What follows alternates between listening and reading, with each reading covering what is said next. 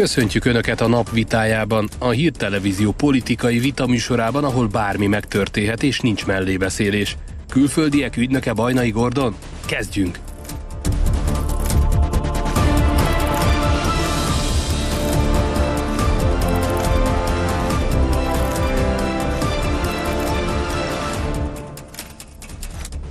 Ez a csörte a nap vitája.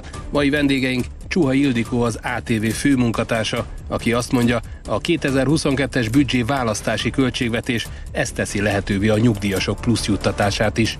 Nagy Ervin, a 21. század intézet munkatársa, aki szerint a Városháza ügyében minden van, csak átláthatóság nincs. És aki ma a vitát vezeti, M. Dobos Marian.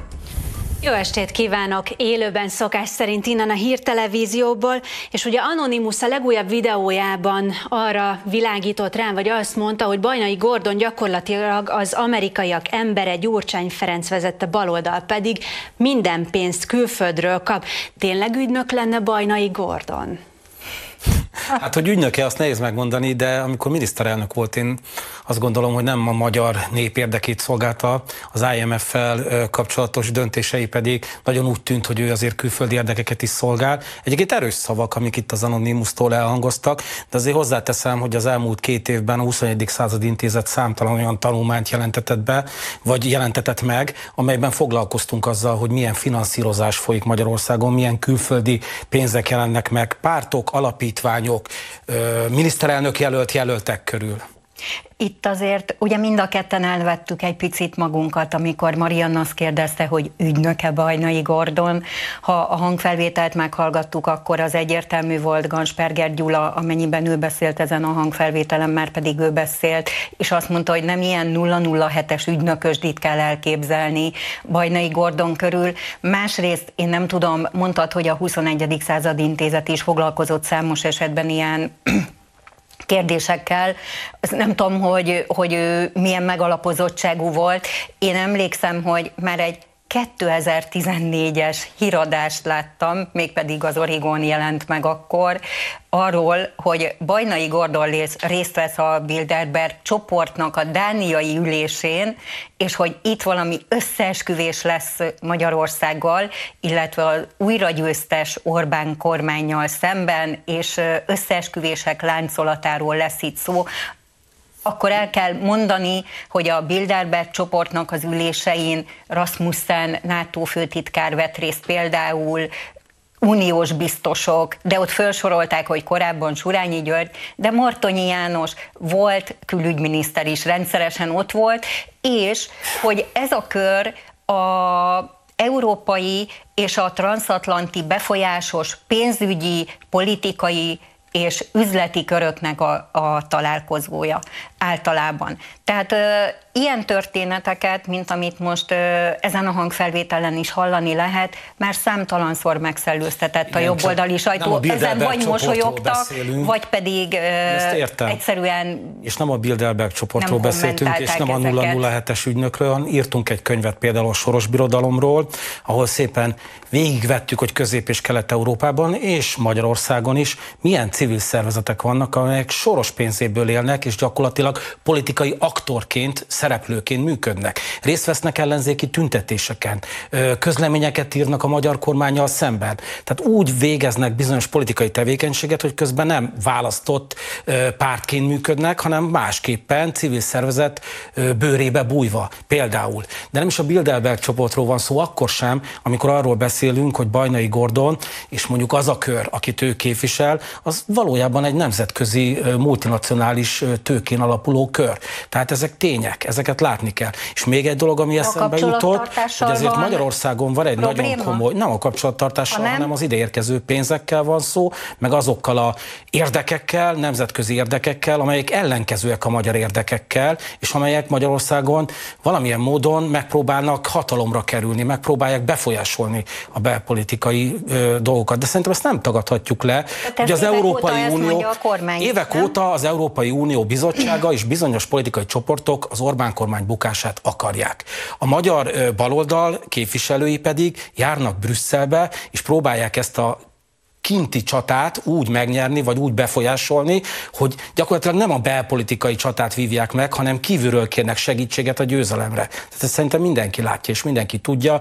Hát legutóbb Jakab Péter, ami egyébként megdöbbentő, egy volt jobboldali ö, pártnak a vezetője, annyira baloldali lett, hogy gyakorlatilag már kötelezettségszegési eljárásra kérte ö, Ursula von der leyen és azt kérte, hogy magyarok ellen, Magyarország ellen indítsanak egy eljárást. Értem, Ervin, én azt a kérdést próbál próbáltam az imént feltenni, hogy ebben a hangfelvételben mi az újdonság, hiszen nem a valóság tartalmát vagy értéknarratíva szempontjából közelítettem meg a kérdést, hanem hogy ezekről már folyamatosan és nyíltan hallunk. Dajcs Tamás korábban valamikor nyilvánosságra hozta, mert megszámolta, hogy Soros Györgyel például Juncker vagy az Európai Bizottságnak a biztosai hányszor találkoztak, azt meg régóta és teljesen nyilvános adatok alapján tudjuk, hogy a Nyílt Társadalom Alapítvány vagy Soros Györgyhöz köthető alapok hogyan és milyen civil szervezeteket támogatnak.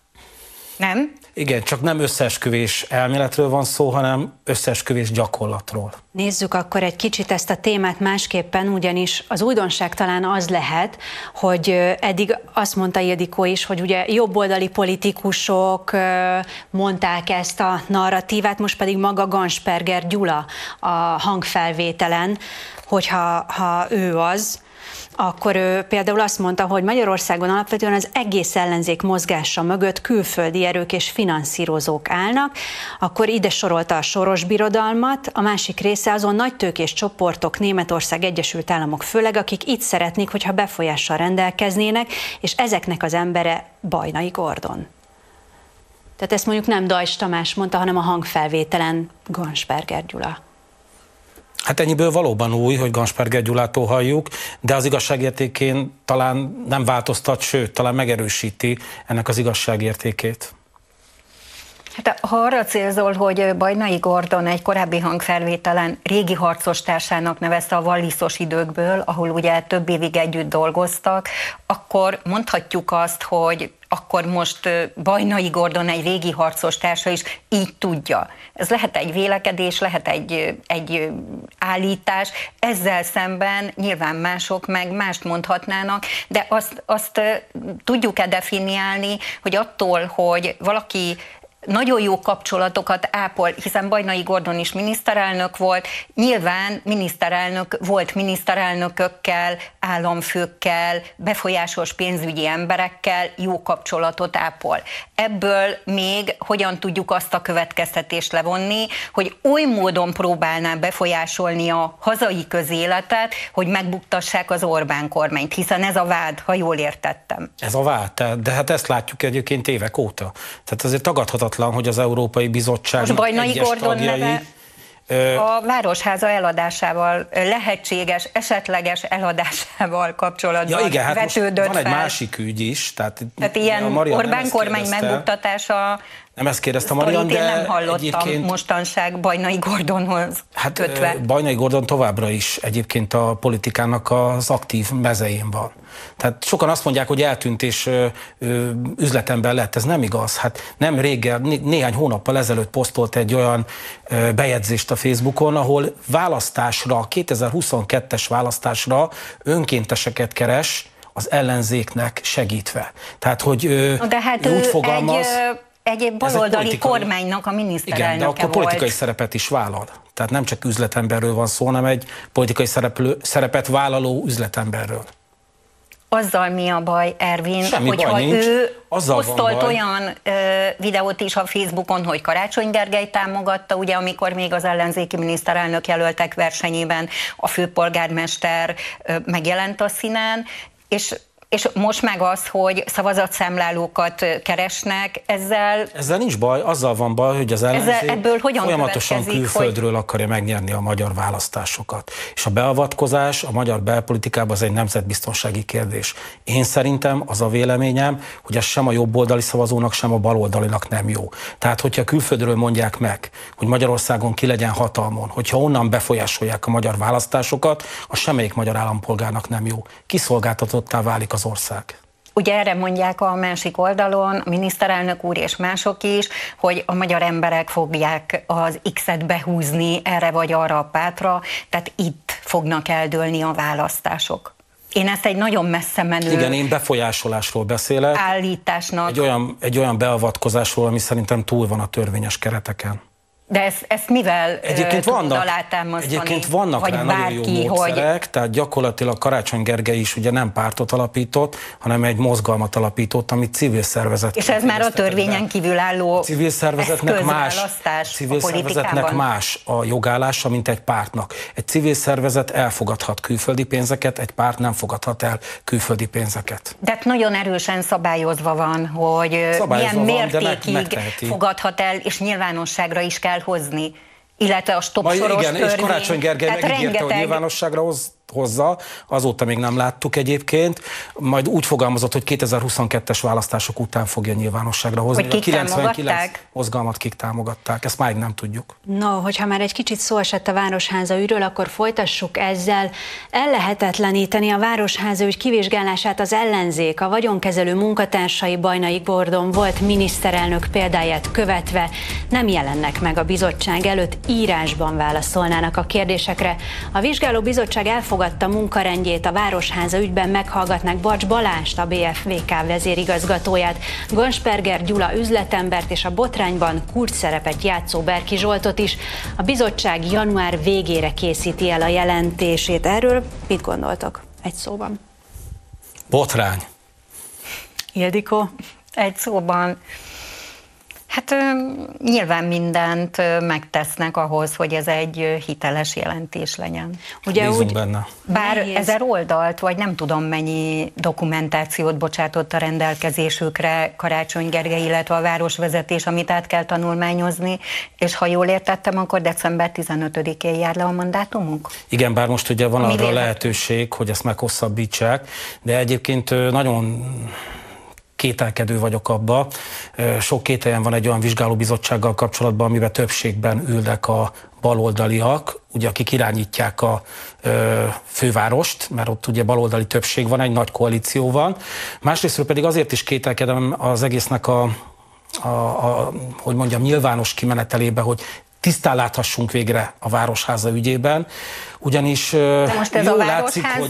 vagy az összes ingatlan, most az összes amit itt szóba hozott Szerintem most már ez és mindenki? Összefolyt, mert ugye azt látjuk, hogy egy polipszerűen működő akár mafiaszerűen működő rendszer van a Városházán, a gyanú szerint. És ezt ki kell vizsgálni. Pont Tehát... ezt szerettem volna mondani, hogy ez nincs bizonyítva. A Budai Gyula ugye számos feljelentést, de ezért kell vizsgálni. Csalás és mindenféle Viszont azért tartok attól, hogy igen, de akkor nagy kérdés, miért nem mennek el, és miért csak írásban akarnak válaszolni az adott kérdésekre?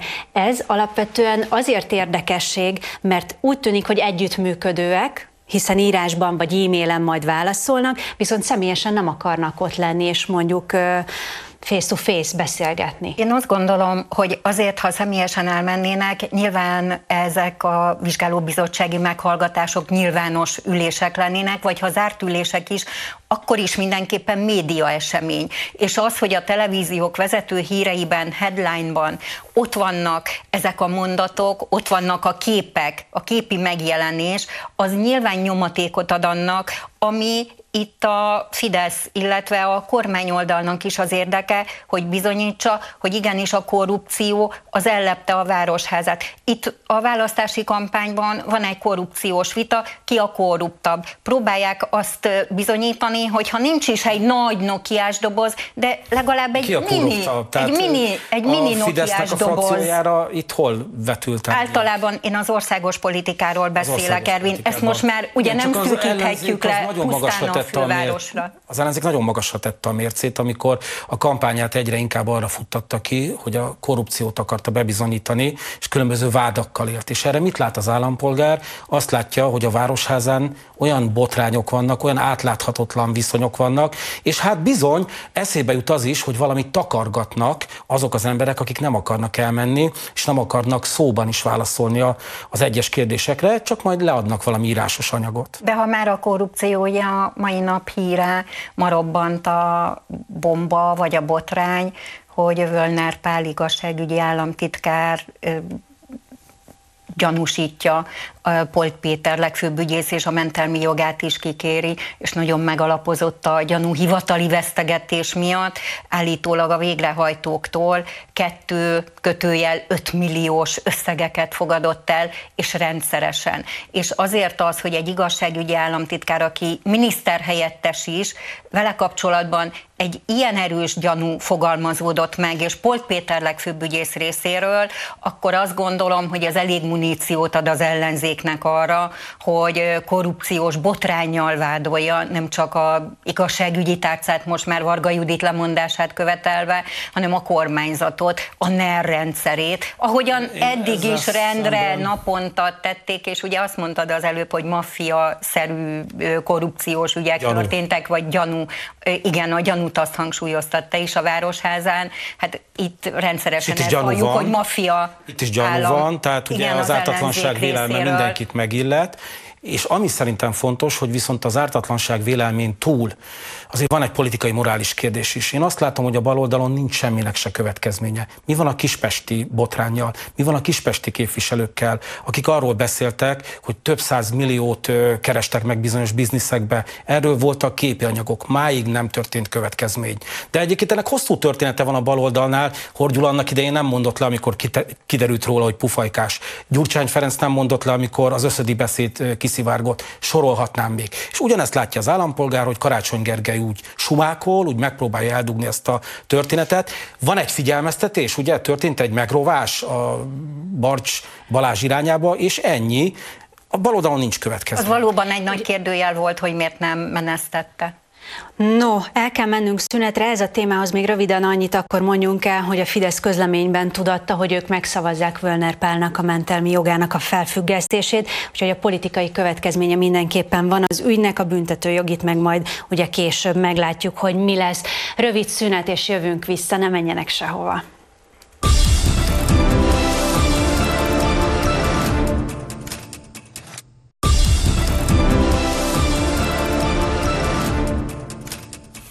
Jó estét kívánok! Folytatódik a Csörte a napvitája itt a Hírtelevízión Csuha Ildikóval és Nagy Ervinnel. És akkor hoztam egy másik témát is, hiszen nagyon sokan felkapták a fejüket Márkizai Péter legújabb megnyilvánulására. Ezúttal a vidékieket sértette meg Márkizai Péter. A baloldal miniszterelnök jelöltje hétvégi videójában a falusiakat egyszerű, tudatlan embereknek nevezte, akiket fel kell világosítani. Márkizai korábban trágyával letette úgynevezett sötétben tartott gombáknak nevezte azokat, akik támogatják a rezsicsökkentést és az illegális migráció megállítását.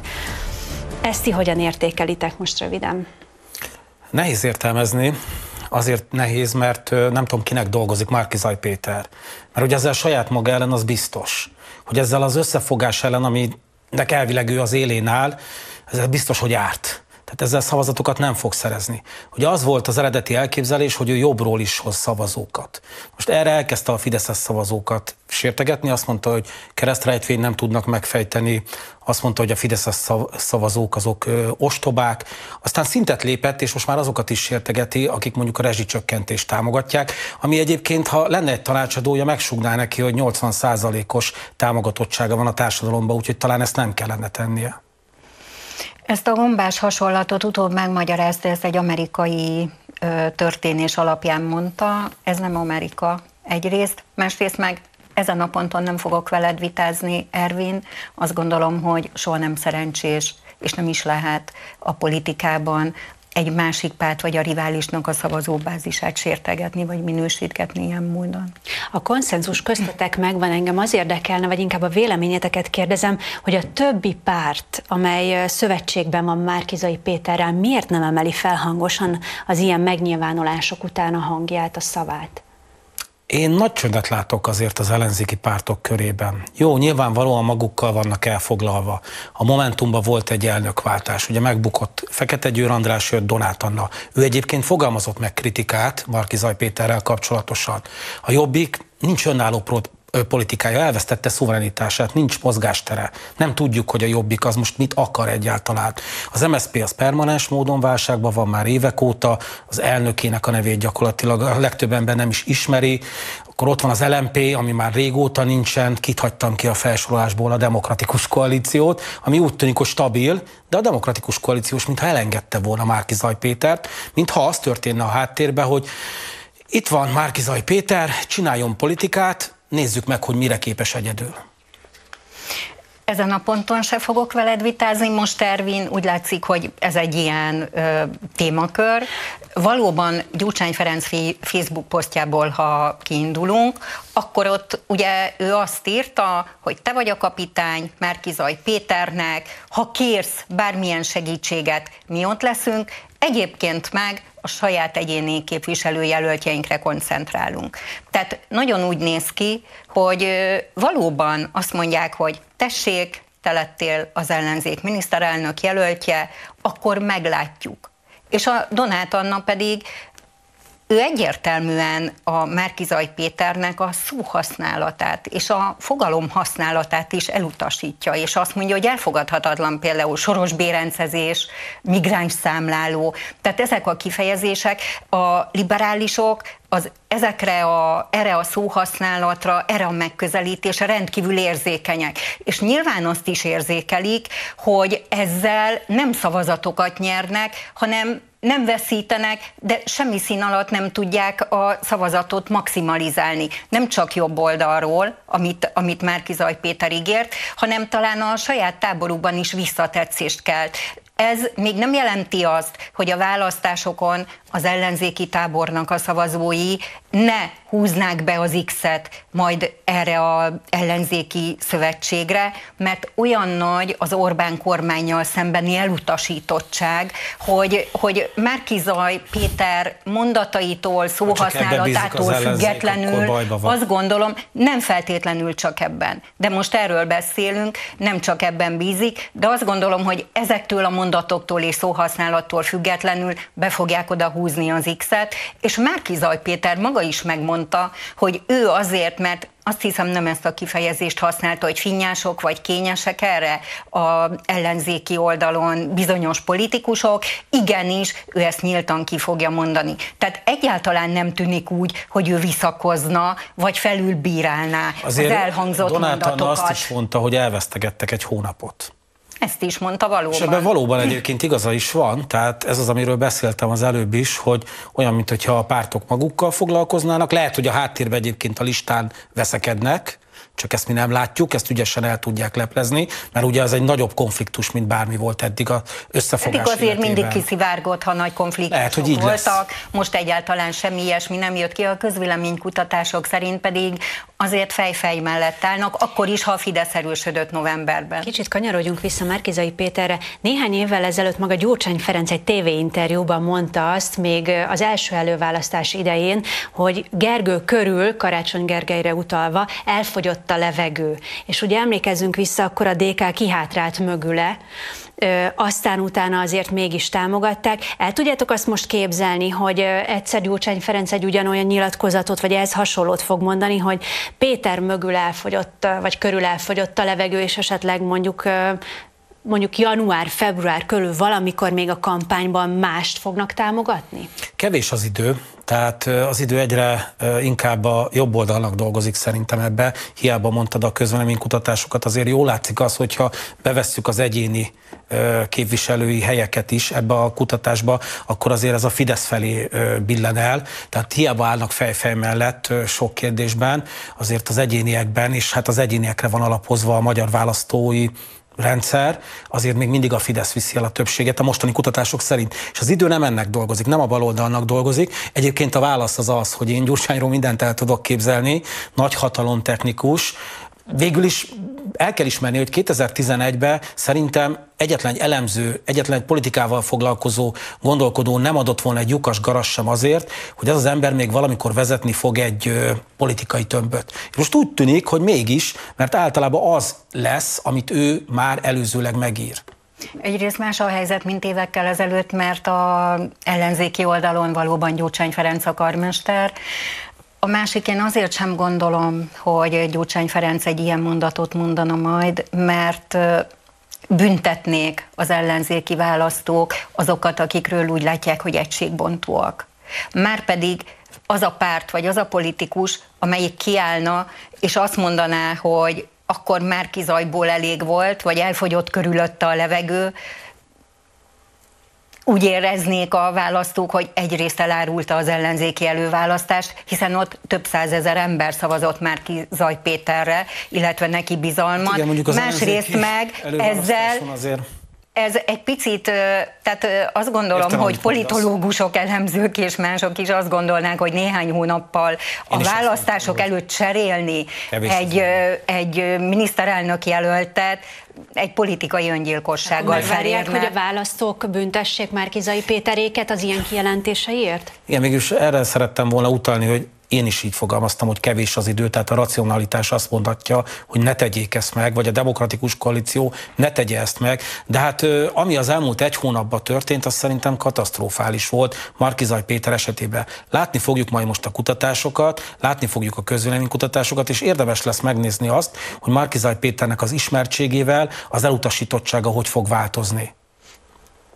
Meglátjuk, Egyelőre az ellenzéknek egységet kell produkálni és felsorakozni már Kizaj Péter mögé, és ugye erről rendszeresen posztolnak. Dobrev Klárával Brüsszelben találkozott, ott abszolút a bizalmukról biztosították egymást. Hát igen, én nem mint látom. Gyurcsány Ferenc is megírta, hogy. Így, az pikáns volt. Én, én nem látom itt most azt a nagy kérdőjelet, különösen, hogy levették a napirendről az ellenzéki államfő jelölt választást. Ott, ha egy olyan személy, akit megválasztanak, sok százezer szavazattal a háta mögött legitimálta volna magát, akkor talán adott esetben, de csak egy gondolat futam, ugyanolyan súlya jelenhetett volna meg az ellenzéki oldalon, vagy hasonló súlyjal, mint Márkizaj Péter, de ez nincs, tehát nem is érdemes róla beszélni. No, akkor nézzünk egy másik témát, hiszen jó hírt kaptak a nyugdíjasok. Jövőre a tervezett 3% helyett 5%-kal emeli a kormány a nyugdíjakat, illetve visszavezetik a baloldal által elvett 13. havi nyugdíjat is. A 13. havi plusz juttatást az érintettek februárban kapják meg. A kormány kiterjesztette a nyugdíjra jogosultak körét, így a juttatásokat 150 ezerrel többen kapják majd meg. Melyik szó jut erről az eszetekbe? Felemelkedés. Az, hogy pénzesül. De jogosan. Ez még mindig a választási költségvetésnek a része, Ildikó? Abszolút, én nem tudok mást mondani, akárhányszor ebben a stúdióban megkérdezitek tőlem, természetesen. Ez egy választási költségvetés politikai döntések alapján. Én azt látom, hogy tágult a mozgástere a kormánynak, a gazdaság felpattant, bizonyos szempontból megelőztük Európát is, nagyon sok kérdésben hamarabb tudtunk nyitni, a gazdaság ad most egy mozgásteret a kormánynak, a kormány pedig úgy döntött, hogy ezekből a megtermelt javakból, a plusz pénzből megpróbálja enyhíteni a károkat. Egyébként a nyugdíjasokkal kapcsolatosan, ha már ez a konkrét kérdés, én, én azt látom, hogy az elmúlt időszakban volt azért több nyugdíjemelés is, és a 13. havi nyugdíjat sem így építették vissza, hanem lépésről lépésre. Tehát ha úgy tetszik, mostanra ért egy ö, új mérföldkövéhez ez a történet, de ugyanilyen a családtámogatási rendszer is. Tehát a családtámogatási rendszer sem most indult. Tehát ezek mind olyan dolgok, amik már régóta ott vannak a rendszerben. Így van, de a 80 ezer forintos nyugdíjprémium, de hangsúlyozom, hogy igenis jó, hogy ezt a nyugdíjasok kapják. A nyugdíjemelés, ugye a miniszterelnök úr bejelentette tegnap, hogy nem 3%-os, hanem 5%-os lesz, hiszen Matolcsiék azt mondják, hogy a jegybank azt mondja, hogy jövőre 5%-os lesz az infláció. Tehát ez, ez nagyon jó és szép. Az ellenzék az olyan, hogy sokkal többet kellett volna a nyugdíjasoknak adni, és nem nyugdíjprémiumot, hanem ö, egyszerűen az alapba beépíteni, hogy a nyugdíjemelések azok minden hónapban, minden évben érvényesüljenek majd. Tehát az ellenzék azt mondja, hogy mindez nem elég, sokkal több kellett volna a nyugdíjasoknak is. A másik meg azt mondtad, hogy a gazdasági növekedés lehetővé tette, hogy ezt a nagy osztogatást, osztogatást valóban... hanem egy történetnek egy vérföldkövét. Igen, valóban De kellett hozzá... az állampolgárokat nem, nem az érdekli, hogy milyen fogalom. Nem, nem a makroszámok érdeklik, ez valóban így van, de kellett mindenhez az is, az az óriási kötvénykibocsátás, amit Varga Mihályék hajtottak végre, 4,5 milliárdos, és ugye mai hír, ami pedig egy fájó dolog, hogy ebben az évben az Európai Uniótól, az Európai Bizottságtól nem fogja megkapni az Orbán kormány a helyreállítási alapnak azt az előlegét, az ami több mint 300 rá, milliárd forint, ami de igenis számítottak ha, ha, rá, hogy akár még arra ebben az csak ugye a politikai zsarolás eszközéhez nyúlt az Európai Bizottság, és azt mondta, hogy ha gyermekvédelmi törvényhez ragaszkodtok, ha a bevándorlás kérdésében nem engedtek, ha nem úgy zenéltek, ahogy mi ezt kérjük, nem úgy muzsikáljuk, ahogy mi rendelünk, akkor nem adjuk oda ebbe az évbe a pénzt. Tehát ha valaki itt bele akar avatkozni mondjuk a választásokba, akkor ez pont az lehet, de egyébként abból vissza lehetne pótolni azt a levélben, összeget, amiről beszéltél. A levélben, amit a bizottság küldött a kormánynak, nem ezek a kérdések, tehát a migráció egyáltalán jó, szóba se kerül, itt közbeszerzések, az igazságszolgáltatás, dönt, közbeszerzésekkel kapcsolatos döntések szerepelnek. Jó, de a jogállamisági jelentésben ezek benne vannak, és a jogállamisági jelentésre alapoznak bizonyos eljárásokat, vagy ahhoz... A helyreállítási alapkérdéseinél nem feltétlenül. Tehát nem gondolom, hogy ott van a Igen, jogállamisági jelentés, játék. és pipa, pipa, pipa, tehát ezt pipálják ki. Ez egy politikai játék, csak én visszatérnék oda, mert ott szerettem volna valamit mondani, hogy a, az ellenzék azért ebben kicsit megtört szerintem kommunikációs Igen. szinten, ugyanis valóban az MSZP is, meg a demokratikus koalíció is azt mondta a nyugdíjakra, hogy többet kellene. Én azt gondolom, hogy hát a kibisznek semmi sem drága, tehát igazából ellenzékből lehet ígérgetni, felelősség nélkül, de Márkizaj Péter viszont arról beszélt, hogy szerinte ez egy felelőtlen gazdálkodás, és hogy nem kellene. Hát, mint, mint hogyha Márkizaj Péter arra is, meg a többire is, mint hogyha ő más mondott Én a nyugdíjemelésre nem a, hallottam, hogy azt mondta, mint a, hogy... mint a többi párt esetében. Nem csak a nyugdíjas emelés, hanem a általában a, szociál, nem hallottam, általában hogy azt a szociális mondta, hogy a nyugdíjasoknak ne adjanak. Általában a szociális intézkedésekre. Mit szóltok Smuk Erzsébetnek a parlamenti felszólaláshoz, vagy kérdéséhez, ugye Orbán Viktorhoz intézett kérdés, kérdést, és akkor azt is mondta a miniszterelnöki válasz után, hogy ha nagyon akarták volna ezt a 13. havi nyugdíjat, akkor azt már 2010-ben, meg 11-ben visszaadhatták volna az embereknek.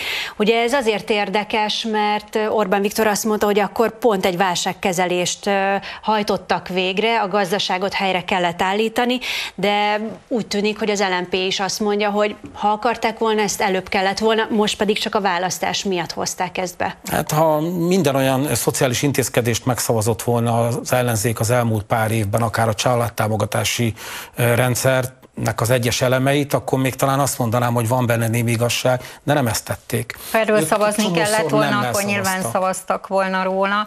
Igen, a miniszterelnök azt mondta, hogy egy romhalmazt hagytak, és a tűzoltás volt a a feladata a kormánynak. De egyébként nem az de... Orbán kormány vett el a 13. havit, tehát ez így van. Ezt mindig el kell hát mondani, senki nem ez mondta jó, Ervin, de hát ezek, hogy az Orbán kormány igen, vette volna ugye ez el. egy téves, téves értelmezés irányába megy, mert ez a világgazdasági válság miatt Orbán Viktoron kéri számon Smuk Erdébet, Smuk Erzsébet, bocsánat, Orbán Viktoron kéri számon a 13. havi nyugdíjat. Hát forduljon meg, nézzen Gyurcsány Ferencre, vagy hívja fel Bajnai Gordont, aki a Városház környékén sertepertél, és kérdezze meg tőle. Tehát Azért Orbán pontosítsunk, én ott voltam a parlamentben, tudósítottam is a miniszterelnök úr azonnali kérdéseit, és Munke Erzsébet úgy tette fel a kérdést, hogy infláció követő lesz-e a nyugdíjemelés. Tehát ő az inflációt hozta fel, és azt azért ismerjük el, hogy nagyon-nagyon magas az infláció, rekordmagas nálunk, 6,5%-os, míg ugye a, azt mondják, mondják, hogy mindenhol, és ez igaz is, mindenhol drágulás van az energiaáraknak az égbeszökése miatt, de azért itt a környező országokban, például Ausztriában 4,7%-os. Mert nálunk a rezsicsökkentés az megmaradt. Így van, meg nőnek, a hatósági nő az áram, árbevezetés a, a üzemanyagnál, Igen, de az, az infláció, valamennyit azért. én az inflációról beszélek Igen. most, Ervin, és erre hogy még Orbán Ausztri... Viktor válaszában, hogy jövő évben 5%-os lesz a nyugdíjemelés, mert az infláció. Nem 3 százalékos, hanem Így van, 5 tehát reagált rá. De az infláció például Ausztriában 4,7 os és ugye Szlovákiában euró van, de, de Csehországban... az ára már. De Csehországban például ott is 5% alatt van, és a szomszédos országokban. Tehát igen, ugye amire én utaltam, vagy amit én idéztem, az pedig Smuk Erzsébetnek a viszonválasza volt, amikor azt mondta, hogy ugye ez politikai akarat kérdés, hogy mikor vezetik vissza azt a 13. havi nyugdíjat. Igen, mert először az 5%-ra kérdezett rá, valóban igazad van.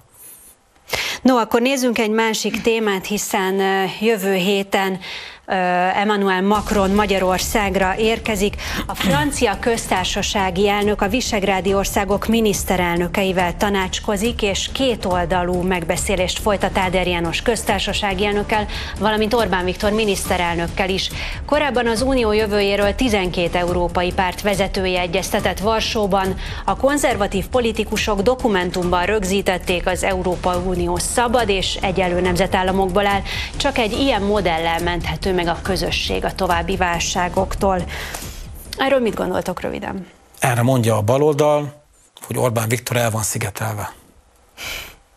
Én inkább azt mondanám Varsóról, hogy nem sikerült az új európai pártcsalád, illetve az új EP frakciónak, Európai Parlamenti frakciónak a megteremtése.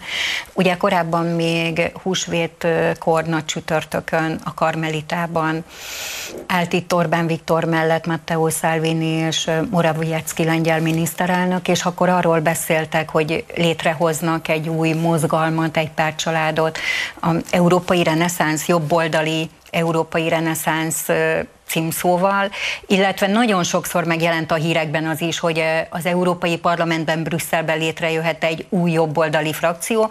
Matteo Salvini korábban azt mondta, hogy ez a harmadik legnagyobb frakció lehet, 110 vagy 130 fős.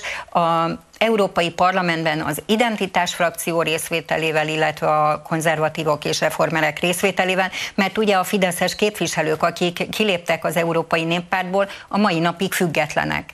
Ez az, a tárgyalások folynak, folynak, Salvini, Giorgia Meloni ott sem volt Varsóban, Rómát választották, Igen, hogy tehát ez itt tehát baj az, hogy folyamatosan Szerintem tárgyal? Nem baj, és Havasi Bertalan is azt, azt a választ jutotta el hozzánk, hogy egyszerűen csak tárgyalni fognak európai jobboldali vezetők Varsóban. De, nyáron is ez de a várakozás így van, a várakozás, de a várakozás kit, mégis az, hogy, hogy a, várakozás. a választások előtt ez meglegyen. Én azt hiszem, hogy azért a baloldali sajtó, hát szerintem sikeres az az együttműködés, ami létrejött. Ez az egy Európai Parlamentben Az Európai Parlamentben még nincs frakció, még nincs frakció, nem tudjuk, hogy az a frakció majd miként fog működni, de ügyek mentén már együtt tudnak gondolkodni, és akár együtt tudnak mozogni az Európai Parlamentben, vagy a nagy Európai Unióban is. Ez lehet, hogy több, mint egy frakció, mert én is ismerek olyan frakciókat, és mondjuk itt Fekete Győr András esete jut eszembe, aki ünnepelt, amikor Babis megbukott Csehországba,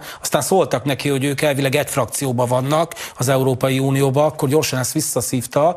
Tehát azért vannak olyan frakciók, amik kevésbé egységesek, mint ez a jobboldali tömb, aminek még nincsen, aminek még nincsen frakciója. Abban valóban. valóban megállapodtak, hogy egy, össze fogják hangolni a szavazásokat az Európai Parlamentben, de nyilván az ellenpontozásának politikai üzenete lett volna, hogy Márki Zaj Péter szintén Varsóban Donald Tuskkal tanácskozott az Európai Néppárt elnökével, és már arról tartottak sajtótájékoztatót, hogy Márki Zaj Péter pártját föl fogják venni az Európai Néppárt. Melyik párt az? Ahonnan mi, már mint a Fidesz távozott. De, de melyik mi, az a párt? Miről? A Márki Zaj Péternek melyik pártja? Most még mozgalma van. Ja, mert Gondolom, én úgy tudom, hogy még nincs pártja. Vagy van?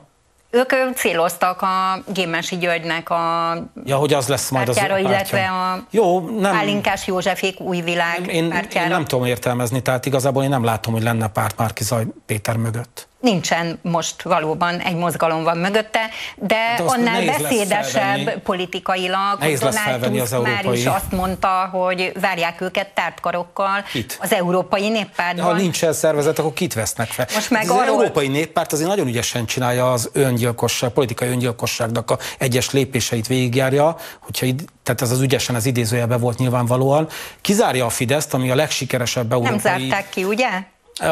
Először, először, nem zárták ki. Először a frakcióról beszélünk, vagy pedig De az Európai Néppártról. Ki, a frakcióról beszélünk, vagy az Európai Néppártról.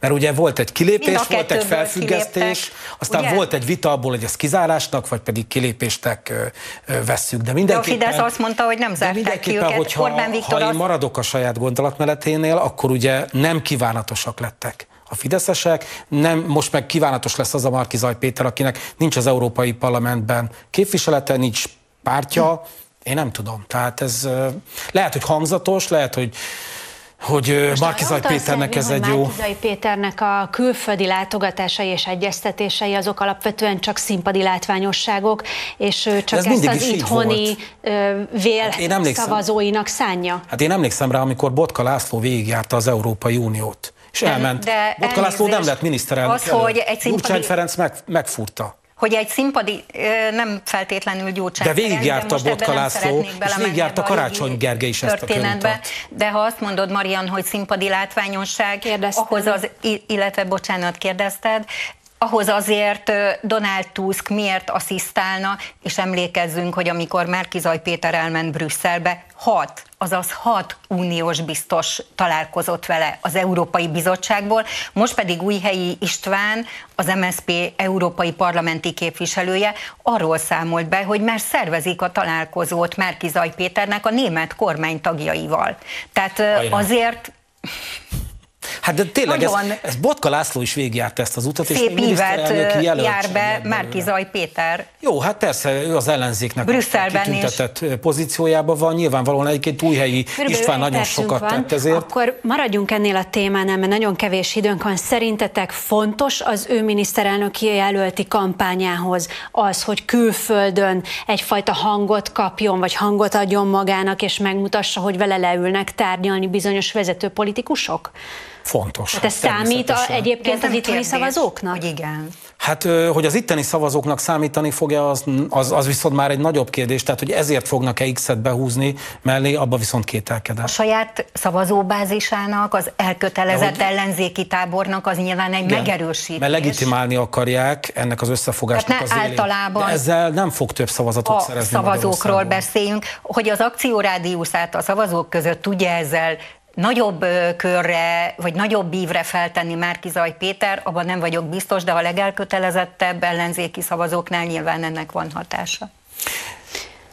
Jó, hát akkor eddig jutottunk ma. Ildikó Ervin, köszönöm Köszönjük szépen. Köszönjük szépen. Utánunk pedig most következik a vezércikk M. Kovács Róbertel. Szia Robi, milyen témákkal készültél mára, és kik érkeznek ma hozzád? Szia Marian, köszöntöm a nézőket. Ferenc Orsolyával, Bajer Zsoltal és Borosbánk Leventével olvasunk ma a sorok között, és hát van miből szemezgetni. Egy friss elemzés szerint Márkezei Péter töretlenül halad egy választási vereség felé, Bajnai Gordon harcos társa, az ex-valliszos Gansperger Gyula pedig lerántja a leplet a független sajtóról. Már is kezdünk. Robi, köszönjük szépen, önöknek pedig a figyelmet. Köszönjük, holnap is várom önöket csörtével. Bagdi Gábor és Soprani Tamás érkezik hozzám. További szép estét viszontlátásra!